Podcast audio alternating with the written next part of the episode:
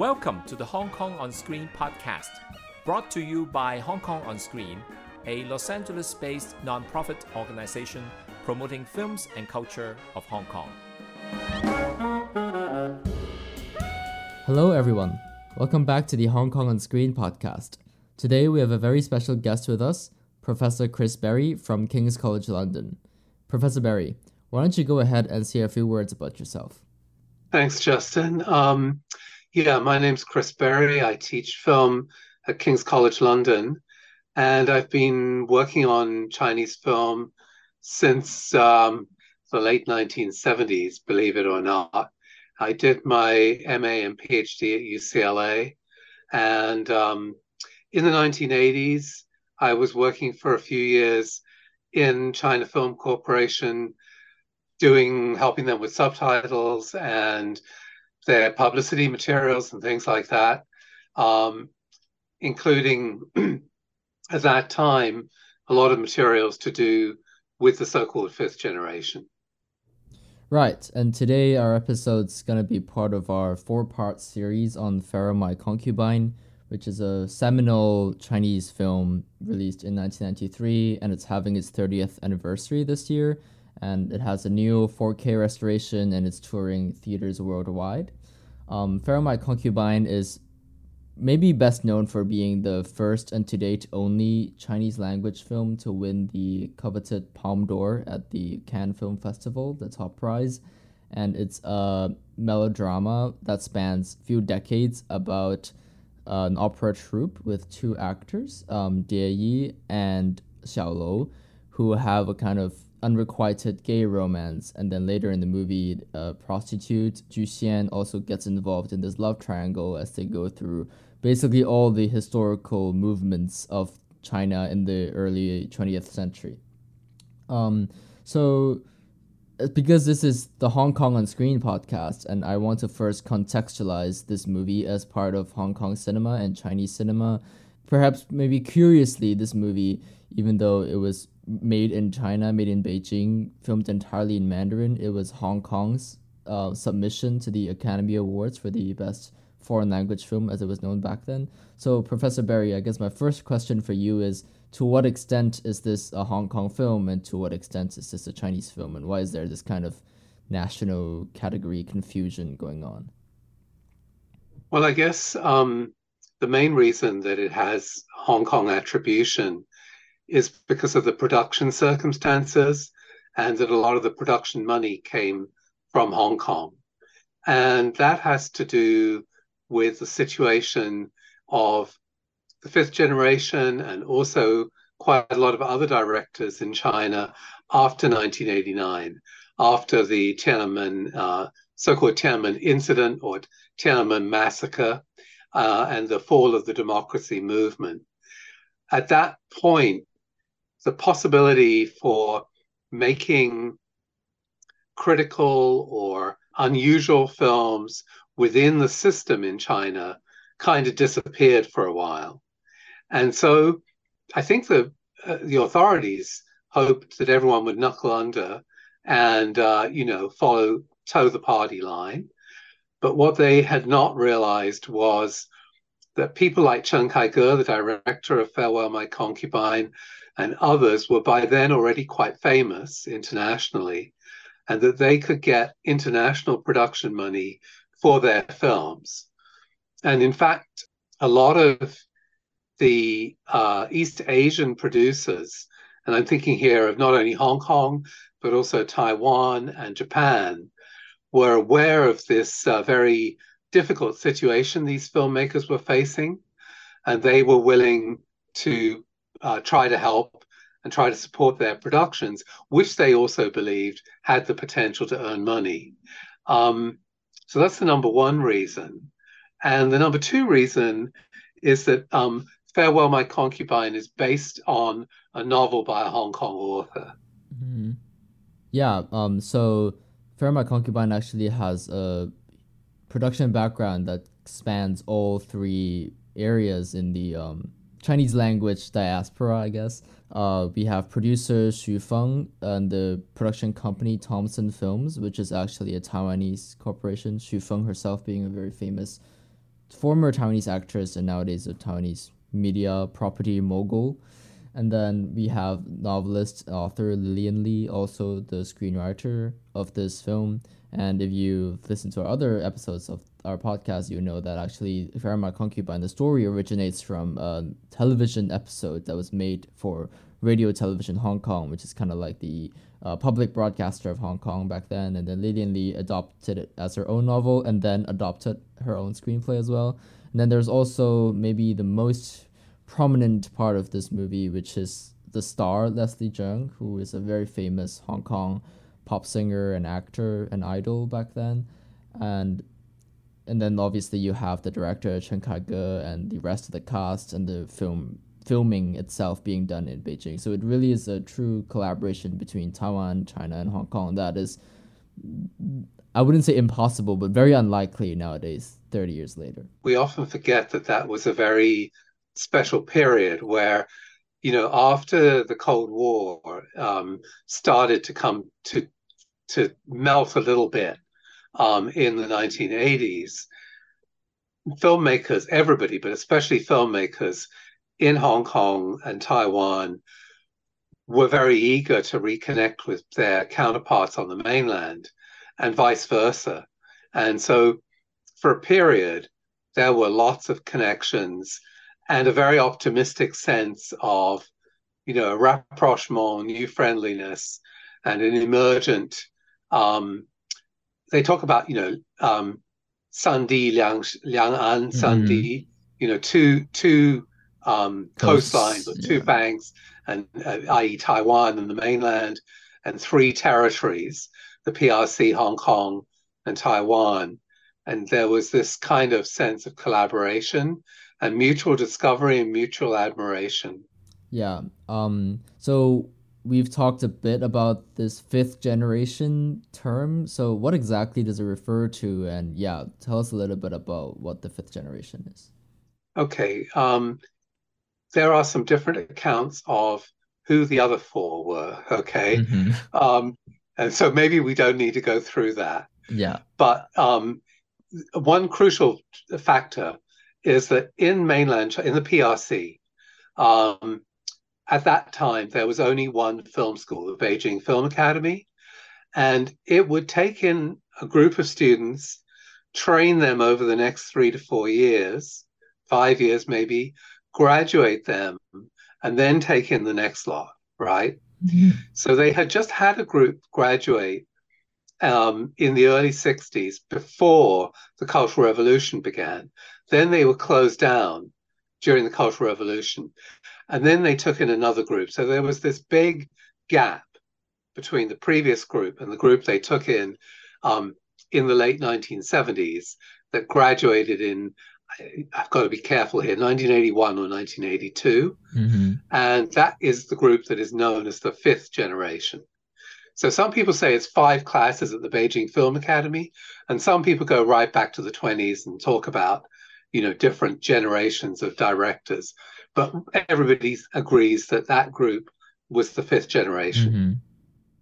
it's also important to recognize that the kind of films they were making were just so different from what people had seen coming out of china before probably because of this long gap um, mm-hmm. and also the changes that china was going through already in the early 1980s and so you know, we were used to all these very um, boy loves tractor sort of socialist, you know, production bumper harvest films. And then suddenly a whole lot of films that looked much more like auteur filmmaking started to come out. And that's what the fifth generation is known for. Yeah. And they were kind of very visually spectacular, huge production values and very like a big upgrade in the visual cinematography department compared to the previous films. Would you? Agree? I think it was. I, I, think I would say it was different. I mean, the previous mm-hmm. films often also had very spectacular cinematography. If I think about a film like Serfs, you know, which is set in Tibet, it's very spectacular, but it's much more of a kind of very clean classical look, mm-hmm. um, rather than for example, I mean, they would never use the amount of shadows and darkness that you see in Farewell, mm. My Concubine. Everything would be very evenly lit. So it was much more that the sort of thing you would associate with Hollywood studio filmmaking, maybe, um, and that heritage. And then the fifth generation, having seen a lot of, during their education, having seen a lot of French New Wave, Italian New Wave, mm. as well as New Hollywood, were wanting to try new things. Yeah. Um, their budgets were not high, but they did achieve, you know, as you say, often beautiful looking films. Yeah. Um. So other members, famous members of this fifth generation, include Zhang Yimou, who is probably the most famous of the bunch and is still very actively working today. He directed To Live, um, and then later he he directed Hero, which is one of the highest grossing Chinese language films in U.S. cinema history. And then he also directed the opening ceremony of the 2008 Olympic Games. Then we have Chen Kaige, the director of Farewell My Concubine. We have uh, Tian Zhuangzhuang. We have uh, Gu Changwei, who is the cinematographer on Farewell My Concubine. So, um, what are some of the kind of visual or audio characteristics in Farewell My Concubine you can see, or story elements even that you would think are typical or um, uh, yeah, typical of the fifth generation? Well, I think um, we need to note that the fifth generation went underwent a change. Um, when they first started making films in about 19, uh, 1984, 85, films like Yellow Earth, which Chen Kaige mm-hmm. directed and Zhang Yimou uh, was the cinematographer on, those films were quite um, quite avant-garde. Uh, they were quite experimental in some ways, often very minimal dialogue, uh, unusual cinematography. In the case of Yellow Earth, very low horizon lines and huge big skies and so on. But they got very small audiences. They were not popular films. They were mm-hmm. critically mm-hmm. appreciated. And that changed in um, 1988, 89, when Zhang Yimou made his first movie as director, Red Sorghum.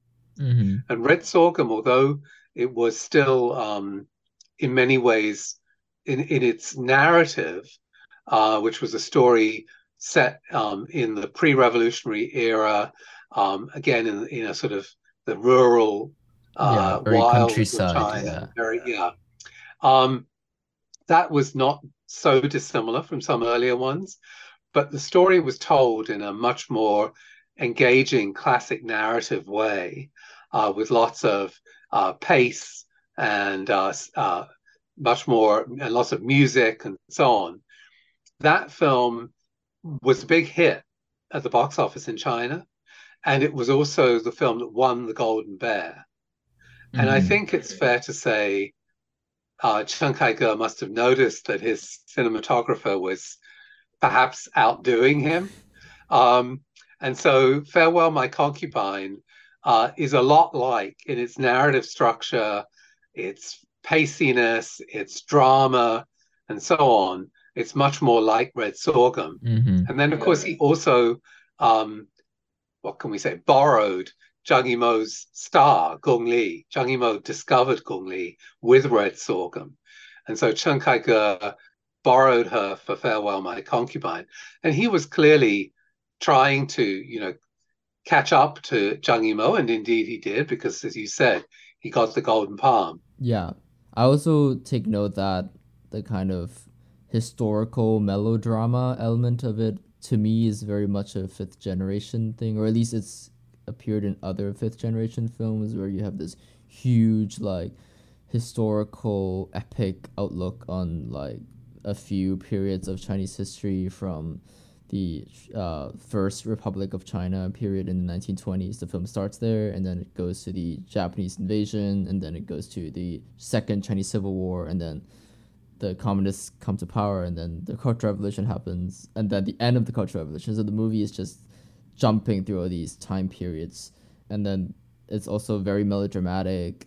All the kind of um, character decisions coincide with the historical upheavals it's the stakes are super high and everyone is like very emotionally invested and that's a very fifth generation thing with like big yeah you're right mm-hmm. and in that period especially because that's the same period in which Zhang Yimou makes To Live, and Tian Zhuangzhuang makes Blue Kite, which are also these kind of historical melodramas. Mm-hmm. Um, the early films were also very often historical. Um, Tian Zhuangzhuang's Horse Thief, set in Tibet, supposedly before the revolution. Chen Kaige and Zhang Yimou's Yellow Earth, again set before the revolution. In all these films, it's clear that for the fifth generation, a really key issue is the Cultural Revolution, which they had all gone through as young people, and which had been a major moment of disillusion for them with the, with the, the, the government and with the ideology of the revolution. And so it's a central thing in all those films. But I think the early ones were more allegorical, right? They didn't, mm-hmm. people could read Horse Thief as an allegory for uh, Mao worship in the Cultural Revolution, even though it was nothing to do with the Cultural Revolution. People could read Yellow Earth in the same way. But it, in the 90s, they directly make films about um, you know these uh, this, these historical periods.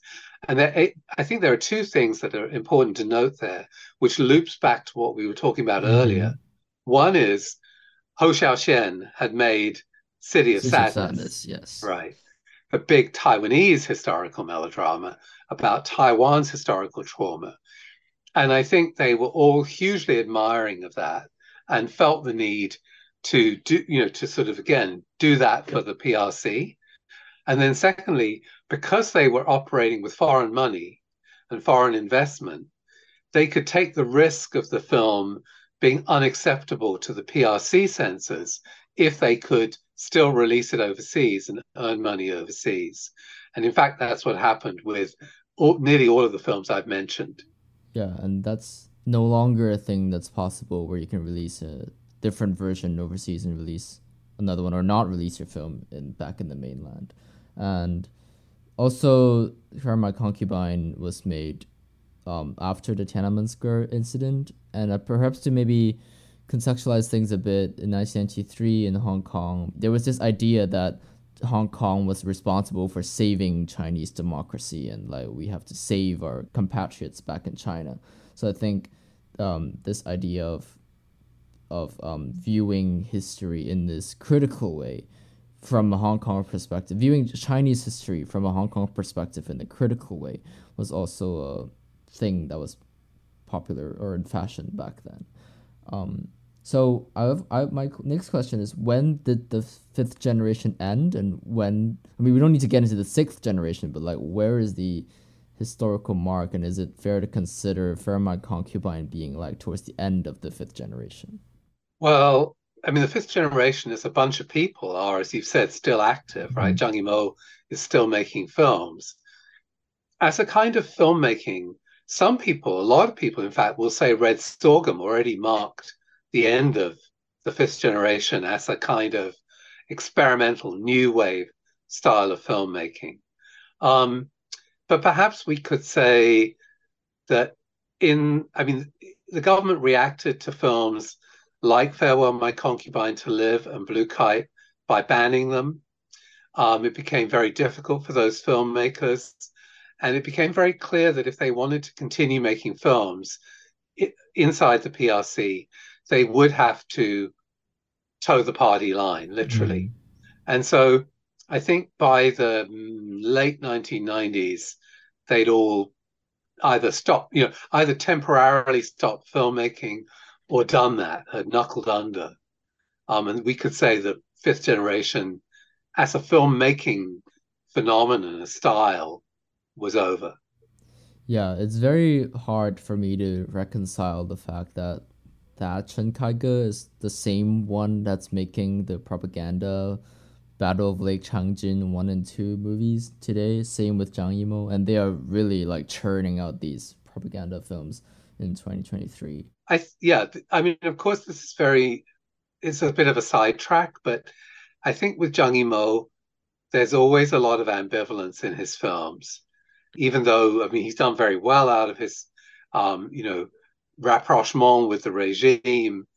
But when you look at, I don't know if you've seen um, Full River Red, for example, and you you look at it and you think, well, on one level it's an ultra patriotic film, but on another level, the the the, the society that it shows everyone being patriotic for is so bloodthirsty, so nasty that it's very hard to feel, you know, very proud of it.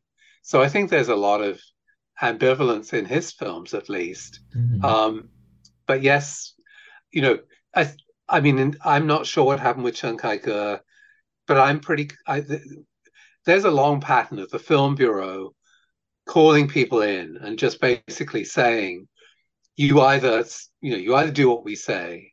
I mean, well, you either make films that we can accept, or you're going to stop making films. So. Yeah.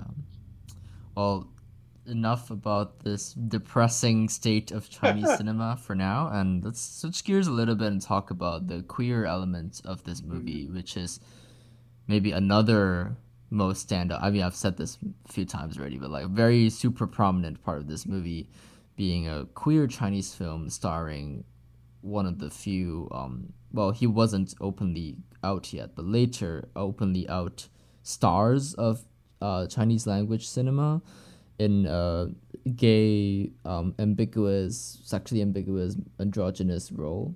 And I think the fact that this movie was made in 1983 and it has like some awkward, at least awkward parts of its gender and sexual politics, if not downright kind of morally questionable parts, I think it makes it more a more interesting text. So uh, I guess my first question for you is, um, when viewed in the lens of 2023, do you think Farewell My Concubine is like acceptable or upstanding in its depiction of queerness? I guess people would not find it acceptable today. And I, but I think, you know, we have to, I think we have to uh, see it as something that is symptomatic of its time mm-hmm. and the place of its where it was produced. As you said, Leslie Cheung didn't feel able to come out at this time. Um, Chen Kaige, by all accounts, didn't think it was a gay movie, right? When he was asked about it as a gay movie, he genuinely seemed surprised that how he didn't notice that it might be understood as a gay I don't know. But that's a whole other question. Um, so I think we have to take all that into account. So you do see in the film scenes that suggest Jie, the, the the the character who plays the female roles and the one who is, you know, clearly in love with the other guy, um, he is kind of forced by, uh, uh, you know, acts that are symbolic rape um, into some sort of mm. uh, identification as female. Um, and all of that would be very troubling, I think, to audiences that today that have an understanding of sexuality as being about sexual orientation, uh, transgender and so on being about gender identity, mm-hmm. and, and, and these are two separate realms. Um, the film sort of conflates them. But then, if you, you, I think we also have to think about this historically, and not only in China. If you, uh, you know, go to different other countries or also to the west at certain periods, there's a lot of overlap and conflation in that way. And also, uh, you know, it's not unusual for people to think that your sexual orientation can be sort of forced or learned or something like that. Um, I'm not saying that I agree with that, but I'm not surprised that we see those kind of elements in the film. Yeah, there's this implication in this movie that the main character Die's gay orientation is only formed because of childhood sexual abuse, and that's obviously a, an outdated view nowadays. Um, but it was quite popular back then as like a myth in among you know the people, and and then as you said, there's this confusion between sexuality and gender, where because Cheng Die is so invested in portraying Dan roles, which are female roles, that he falls in love with a man as if a man can't love another man. But I think what kind of redeems the movie or saves the movie for me is the ending, which is, um, you know, a lot of people might consider it kind of depressing because, spoiler alert, it's a suicide. But I think it's kind of like a declaration of the homosexual homosexual part of the movie because even at the very end, after all the turmoil and confusion and attempts, Cheng Yi still goes back to his initial position, which is he refuses to identify himself as a female and he identifies himself as a male, which is like part of the opera lyric. It's all kind of very intricately stacked onto one another. And yeah, and I think the movie shows us that oh, he identifies himself as a guy and he is in love with this other guy. And I think that is what kind of salvages the movie for me. And then the ending is yeah, very controversial. I wonder what you think about that. I think there are a lot of um, again, a lot of things that are quite difficult to read in some sort of very definite way. Chinese codes of masculinity any or anyway emphasize very strongly the idea of homosociality, mm. you know, strong bonds between men that are emotional bonds are not uh, are not necessarily understood as sexual bonds. Yes. So again, that the the, the very ending of the film where yes, their their affection for each other, their commitment to each other, if you like, is very sort of even though it's a suicide scene, as you said, it's also sort of heartwarming in some sense. But it's also difficult to know how we should read Gay's position at that moment. Um, and, and, I think that's also quite complicated. Um, you know, if you look at mar- lots of martial arts cinema, mm-hmm. the the idea of the brotherhood bond between martial artists who are, you know, part of the same group or whatever, fighters who are warriors who are part of the same group, is often a very emotional relationship. And it, when those films are sometimes, sometimes when they're shown in the West, especially older films, people laugh a bit because they're a bit embarrassed. Yes. They, they, yeah. So this is, you know, again, makes it quite hard to read. My personal feeling is that, you know, I I prefer a film that came out a couple of years later called East Palace, West Palace. Mm-hmm. And there's a bit of an argument about is Farewell My Concubine or is East Palace, West Palace the first Chinese gay movie? Partly that's because of the Hong Kong production circumstances of Farewell My Concubine, but also this issue of, you know, did Chen Kaige think he was making a gay movie? There's no question that Zhang Yuan did think he was making a gay movie. He made it entirely as a PRC movie. And I think the character in his film, although also problematic in many ways, which we don't have time to go into here, is somehow much even more defiant character. Um, and that is a bit more appealing to me. But yeah, I think both films, whatever their problems are, landmark films in Chinese queer film history for sure. Yeah, I think defiant is a good word to use, like to summarize my feelings towards the queerness part of the movie and why I think it's ultimately acceptable, if not, you know, I, I endorse it because I think it's very defiant and I think it's very strongly tied to Cheng Dieyi's queer desire throughout the movie, even if it's shunned and rejected. I feel like the movie holds onto that part very strongly, partially because of Leslie Cheung's performance is really so magnetic and just kind of so fierce that you just can't help but not look at him. I don't even think Chen Kaige was necessarily kind of really mining it that much. Like obviously he's a he's in a very big part of the movie, but I think you can kind of feel this obliviousness of the camera towards the performance that he was giving. It's a little bit removed and and he's not as much in the movie as I would think because Leslie Cheung gets top billing out of the three actors, but it really is very much is very balanced between the three characters in Love Triangle. But if you really watch the movie, then you can see like Leslie Cheung really steals the show. I, of course, the original didn't have very much of a role for female characters. Mm-hmm. And I think because Chen Kaige wanted to, you know, you to work with Gong Li and to use the fact that she was at the top of her international fame on the film festival circuit at that time, he greatly developed her role. I think she's pretty powerful in it as well.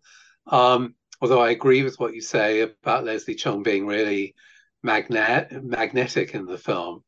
But for me, it's another something that I'm again something I'm not so happy about. I, I feel the film it would have been a tighter film if if if he hadn't done that, if he'd focused more on the relationship between the two mm. men. But maybe that's just another indicator of the fact that he wasn't comfortable with the sort yeah. of um, gay element of the film. Yeah. And I think queerness is obviously not just related to um, gender and sexuality and who you love and who you choose not to love. I think another part of the movie that's very queer to me is that it's very much a performance movie to me. Um, we have three very powerhouse performances in this movie. They're very melodramatic and they're very kind of high stakes, as I said. And also, the movie is very interested in the idea of using performance and performativity as a weapon to kind of get what you want, to negotiate in politics. Um, and this line between reality and fiction and kind of losing yourself in the fiction, that's also a very queer concept. And this weaponization of sexuality and performance, like is sexuality a performance? Is it real? Um, like is Leslie Cheung, uh, is Cheng Dieyi the character kind of performing? And then he obviously at one point literally performs to kind of win his lover's freedom. So I think the movie is interested in these ideas as well, not just necessarily on the level of, oh, is Cheng Dieyi in love with Xiao in a gay way or not? Yeah. I also want to add that I think maybe not not to justify China Chinese culture a bit in like early 20th century, which I'm sure was very homophobic, but I think it's quite amazing to me that a cisgender male actor could play female roles and become like a national opera star, a celebrity. I, I think that's not something that necessarily can happen today or in English speaking regions. And I think that you can think of that as quite progressive in some way. Again, I think it's a different world, right? Um, it was completely conventional in Beijing yeah. opera that all the roles were played by men. Um, there are other opera forms where all the roles are played by women, right? And certainly part of what the audience appreciated was the the uh, performance skills in being able to perform the opposite gender. Um, in the case of Beijing opera, it's also well known that there was a high level of what we would today call sex work involved with Beijing opera. Mm-hmm. That um, these roles, the Dan roles, um, the female roles, were um, highly eroticized among the connoisseurs. So, but it, you know, while we think of being gay as an identity, right? Um, it's also quite clear that nearly all the patrons were also people who were married, who had wives and children, but they also had this passion for their favorite Dan actors, who they often patronized and often expected to have sexual relationships with. So it's clearly a very different, you know, a very different cultural form. I don't know whether I would call it, whether it's progressive or not, because it's so removed mm-hmm. from an identity-based idea of, you know, uh, sexuality that underpins what we're working with today. Yeah, and that's something you see in the movie as well when Cheng Dieyi has like a sugar daddy for some parts of the movie with Yuan Siye, the character. Yeah, uh, played by Ge You. Yeah. Yeah, it's just an amazing cast, which is like insane. Um, I just think it's kind of telling that uh, Cheng Dieyi, the character, was a big celebrity playing female roles in the 1920s, and then Leslie Cheung himself was kind of doing more androgynous performances on stage in 1997 and later 2000 and he was kind of very brutally slaughtered by the Hong Kong press. People were calling him all these ugly things. And that's like 70 years later in Hong Kong which is supposedly a more progressive place. So I think it's interesting to me how gender and sexuality is always evolving and society's views are always evolving. And hopefully it's evolved to a slightly better place now.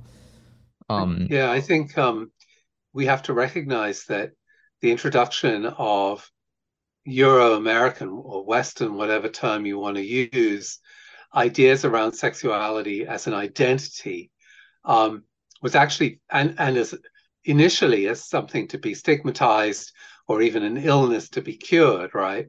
Was for many in many cultures made it much more difficult for people who experience desires for members of the same sex, right? Mm-hmm. Um, so I don't know. I mean, it seems to me that there's it's so hard for me to think of this in some sort of linear manner as yeah you know progress or not but it's certainly a moment where the world is changing very rapidly yeah and it doesn't surprise me that um you know someone like D in that movie is able to find a space for themselves in the society and to be accepted and indeed worshipped by his fans whereas Leslie Cheung although he was fan worshipped as you say, the critics were much, and in other words, the sort of gatekeepers in society in Hong Kong were much less willing to accept him. Yeah, I thought just that just came to my head is in the movie Cheng Jie-yi's sexuality is never explicitly like condemned. Like there's this scene very late in the movie when they're in the Cultural Revolution and they're being like publicly shamed, and then when um one of the characters, I don't want to spoil who it is, like publicly shames Cheng Jie-yi. It's like he can't even bring himself to mention the sexuality part of it. Whereas I feel like a Western version of this movie, just imagine for a second there's a Western version of this movie. I think there would be lots of homophobic scenes with like homophobic slurs thrown at Cheng Jie-yi just to make the point of homophobia. But in the movie, I feel like it's never like his gayness is never looked down on, even if it's not necessarily like the, the emphasis of the movie. I think after the revolution, China did become extremely homophobic. And, you know, again, this is all very ironic. It was somehow seen as part of being modern, but also being revolutionary. And that also meant not being de- degenerate. So, mm-hmm. in the same way that prostitution was removed from society, uh, or certainly from visibility, uh, homosexuality was also removed.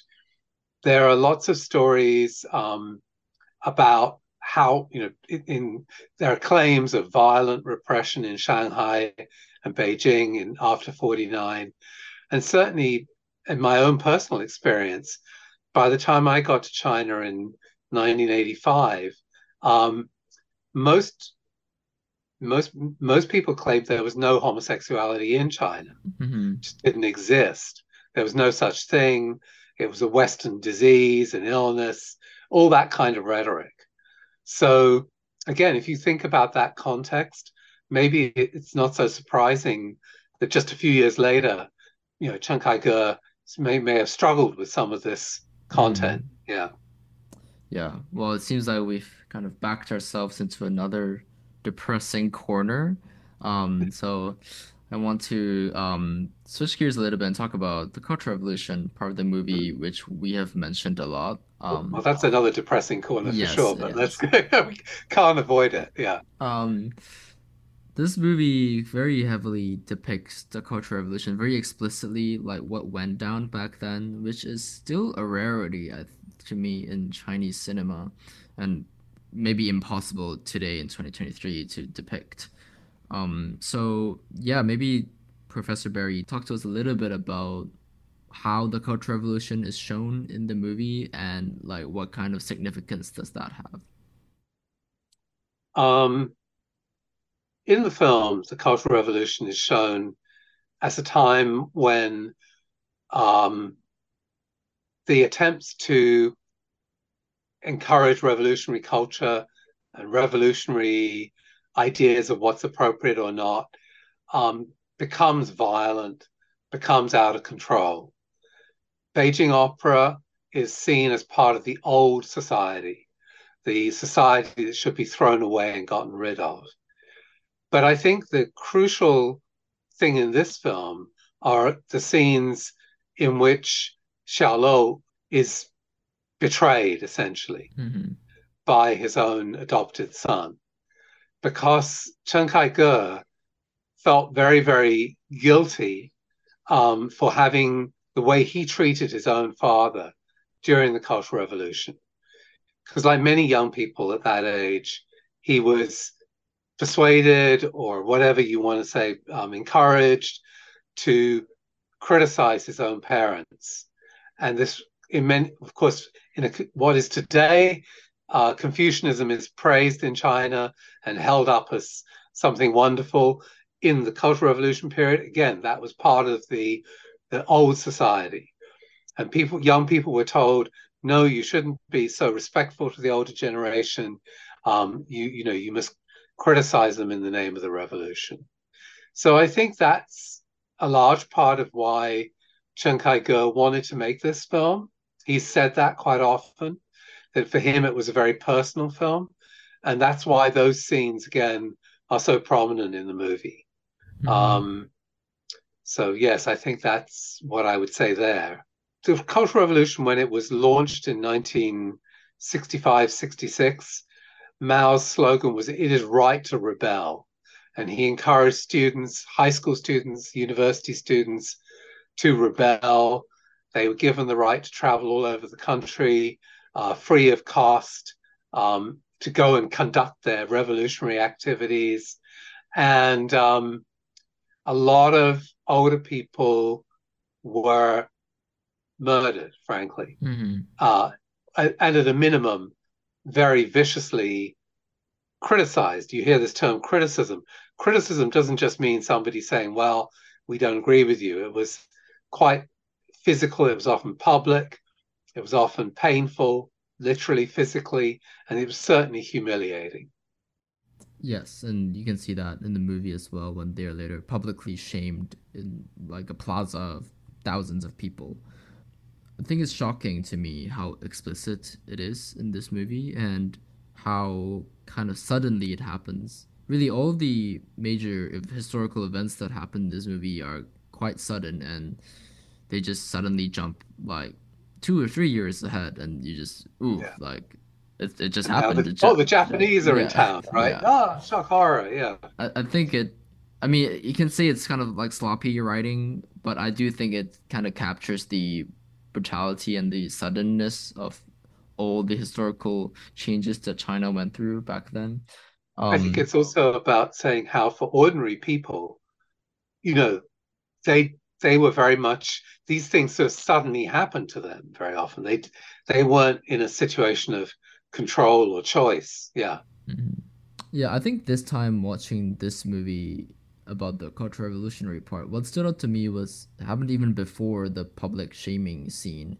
It was there was this very long, minutes long, long take between um, uh, Xiaolou and Juxian in their home, and they're smashing all these relics they had in the past, which are maybe precious props or costumes from opera productions, perhaps, and and they're in um, normal people plains clothes. Like it's I think it's one of the few times or to me it was the first time really seeing them out of their like opera costumes in cultural revolution style kind of communist clothes and it was very startling to me. I thought the movie was very successful in portraying this crushing heartbreak of these people trying to preserve a national art form, their culture, and failing at the same time, struggling and failing, and it's it, it really was very crushing to me to see like like also Yi the character, you know, fighting so hard to preserve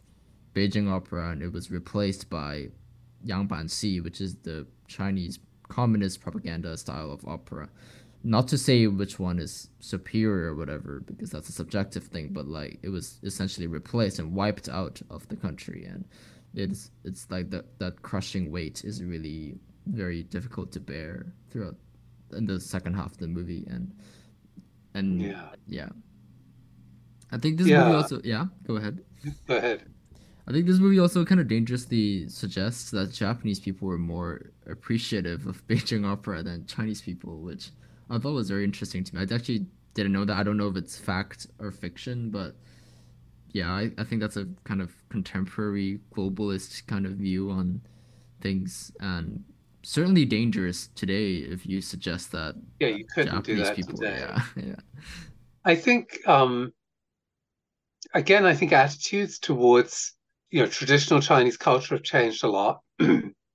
so even in again in the 1980s, I remember when I was there, very few young people um, my age, so in the tw- in their 20s, had any interest in traditional opera, um, and even people in their 30s and 40s mostly mm-hmm. dismissed it and didn't understand why. But you know, the style of music is so different from contemporary popular movie, music, so you can see why maybe people didn't relate to it.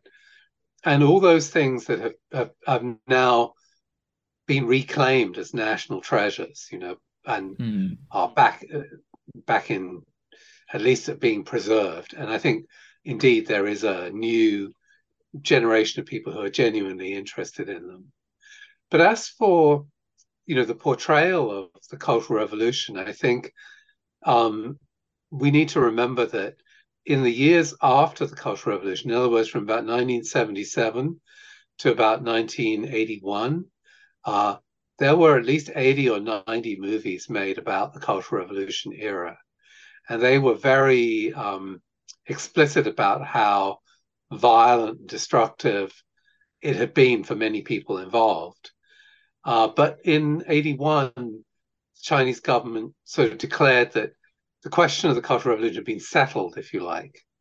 And so after that, it became much more difficult to make films about it. It wasn't impossible, but it's more difficult. And that's still true today. I mean, Zhang Yimou just a few years ago made a film called One mm-hmm. Where he, which went back to the Cultural Revolution again. Clearly, for him and his generation, it's the sort of original trauma moment. But the film was withheld from. It was supposed to. I think it was supposed to premiere in Berlin, if I remember correctly, mm-hmm. and it was pulled at the last minute. And you know, it, it took a long time before it was released, and presumably went through quite a bit of censorship.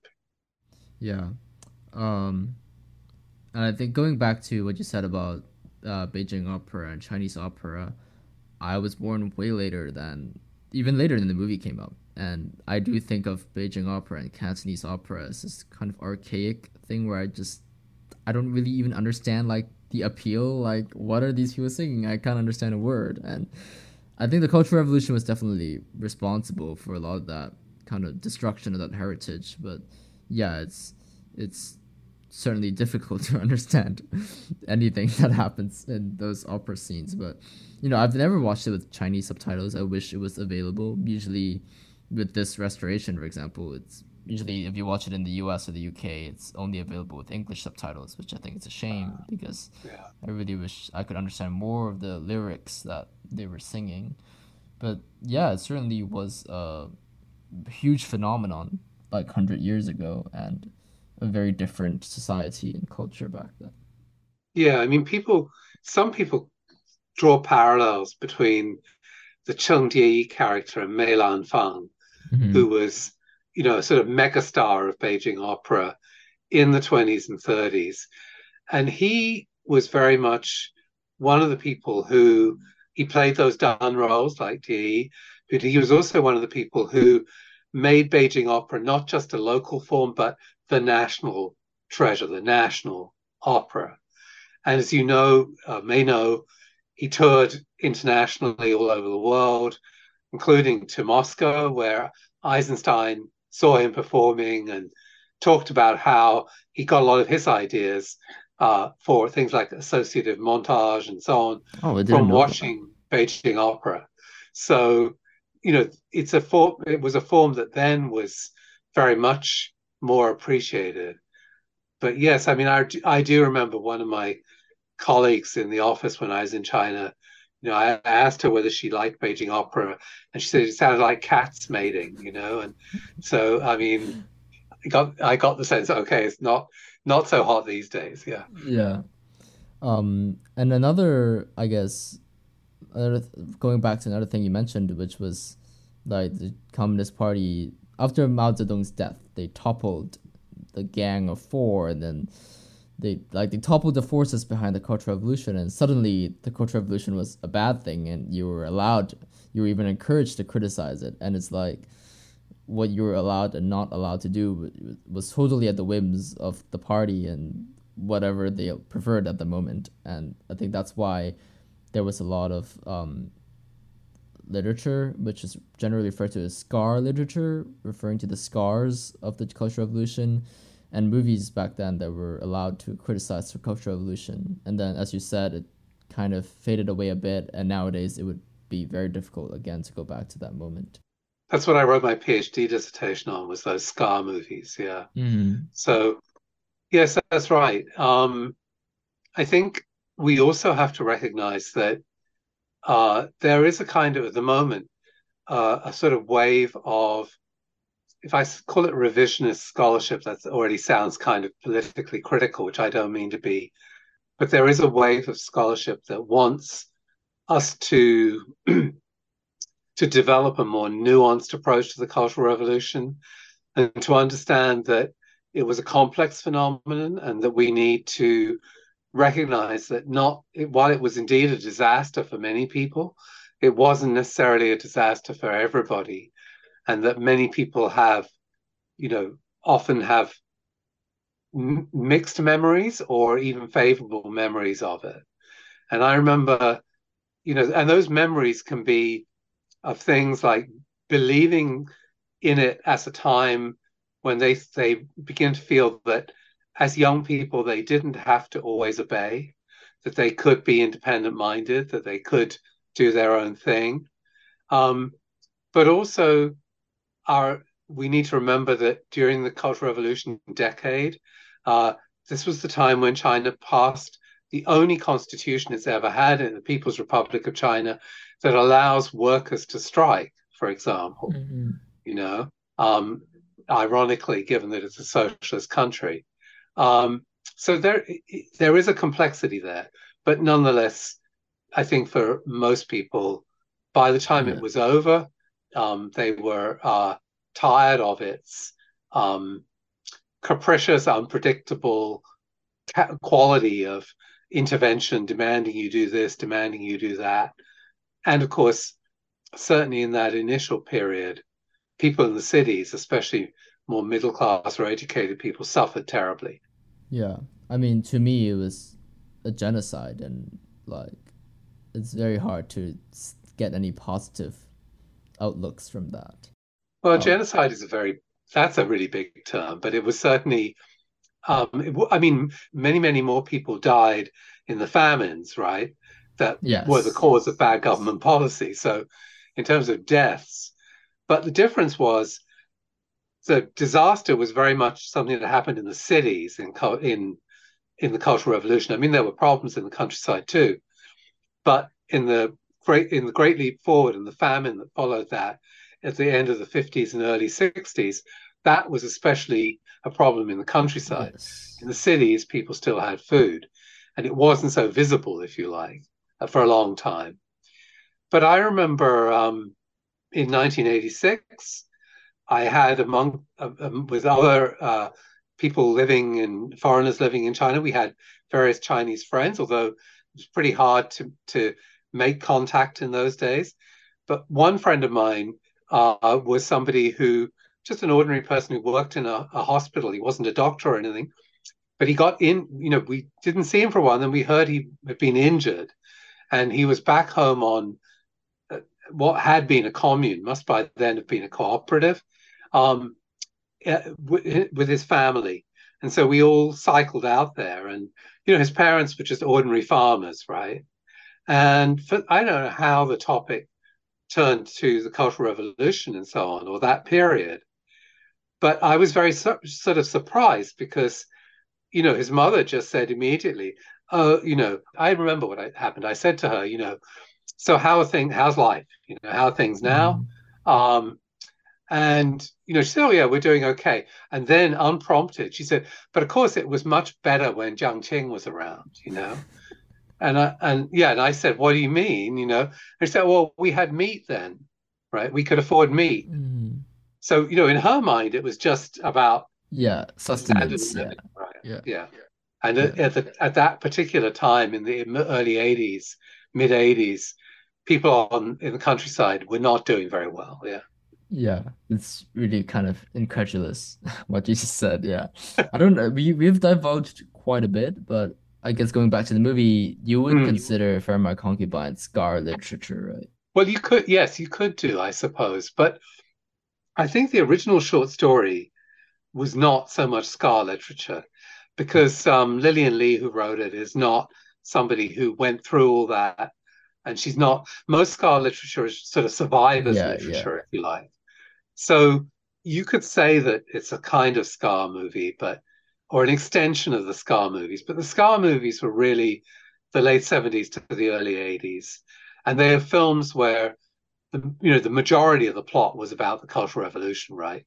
Whereas in this mm. film, it's prominent, it's just one episode. But I think it is the episode that made made Chen Kai-ge want to make the movie. So I don't think he. So it's another thing where I think, you know, I don't think he wanted to make a gay movie. I'm pretty sure about that. I think he did want to make a movie that was about, you know, father-son betrayal and regret around that, and the Cultural Revolution, and the terrible, yes, scar that that left behind. Yeah, it's interesting you say that because the betrayal you're talking about with the character Xiao Si is like most people would consider a minor part of the movie, but and maybe a lot of people would consider it like weird, like like maybe you can even remove that. I don't know if it's part of the twenty minutes that were removed by Harvey Weinstein, but maybe it was. Um, but yeah, if that that's definitely makes me think about the movie a little differently. Yeah. Yeah, I don't think I'm pretty sure that wasn't removed by Harvey, but um, actually, I, don't, I yeah, I don't know what was, but I remember that being in the movie that I saw 30 years ago. Yeah. Yeah. Well, I guess this brings a fitting end to, I don't know how it's fitting. This brings an end to our episode. Um, I guess if there's a one positive takeaway is that it was possible to make this movie in 1993 and it won a lot of awards. It it was famous. It it, it it's definitely left a very big cultural landmark and we have Leslie And it holds up well. I mean, yeah. you know, watching it again 30 years later, it's stunningly beautiful, the restoration. And I say it's a very compelling movie. As you said, and, and a, a lot of that is related to what you were saying earlier about the emphasis on performance, right? And drama. And so Mhm. in that way, it's very engaging.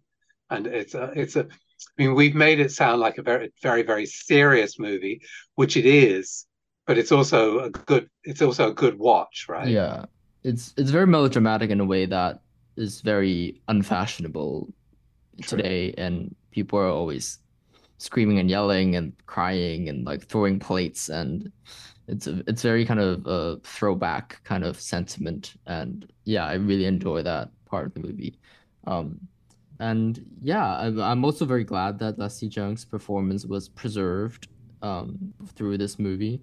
So I think there are good things to take away from it, and I hope more people will get to see it because for a long period of time the movie was like like a lot of movies made in the 90s, it was like during this transition from Laserdisc to VHS to DVD, and it was kind of stuck in rights, copyrights hell, and no one really had the rights to it. And now it's finally available, like through streaming, hopefully, and like in good quality with good English subtitles. And yeah, I hope more people get to watch it in the future and appreciate it.